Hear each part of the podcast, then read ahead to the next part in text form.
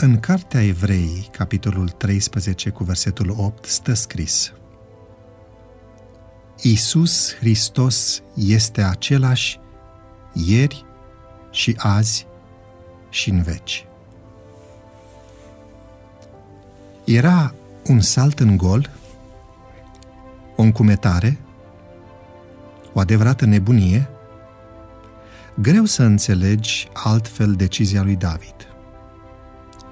Goliat avea peste 3 metri înălțime, era soldat din tinerețea lui, avea experiență de războinic, cu o armură de 50 de kilograme și o suliță al cărei vârf cântărea singur 6 kilograme.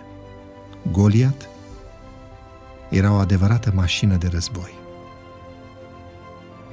De cealaltă parte, David, care arăta ca un copil cu păr bălai, acceptă confruntarea.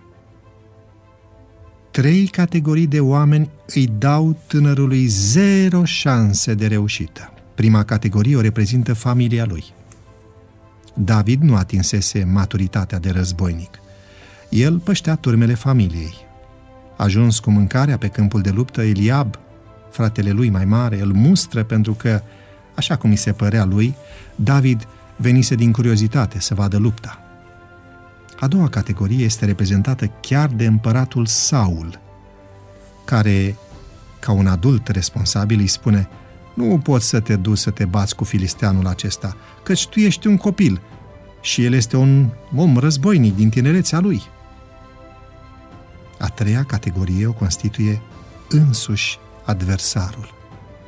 Goliat, când l-a văzut, a râs bine de el, spunându-i, ce, sunt câine de vii la mine cu toiege? Să fim sinceri, dacă pentru David era o nebunie în care omenește urma să-și piardă viața, pentru Saul și Israel era o rușine să trimită un astfel de luptător. Pe ce s-a bazat îndrăzneala lui David, dar și argumentul prin care i-a convins pe cei în drept să-i dea voie să intre în această temută confruntare care pentru toți soldații însemna moarte? Leul și ursul. Da, acesta este răspunsul. Leul și ursul, dar nu din fabulele lui Esop, ci din experiențele reale din trecutul său. Este adevărat că biruința este a Domnului, dar ea trebuie trăită de mai multe ori.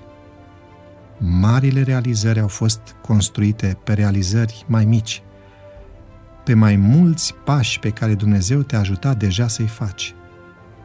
Examenele mari se iau cu examene mai mici, luate inițial.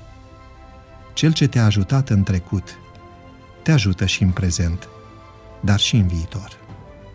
Roagă-te pentru biruințe mici și mari în viața tinerilor apropiați ție.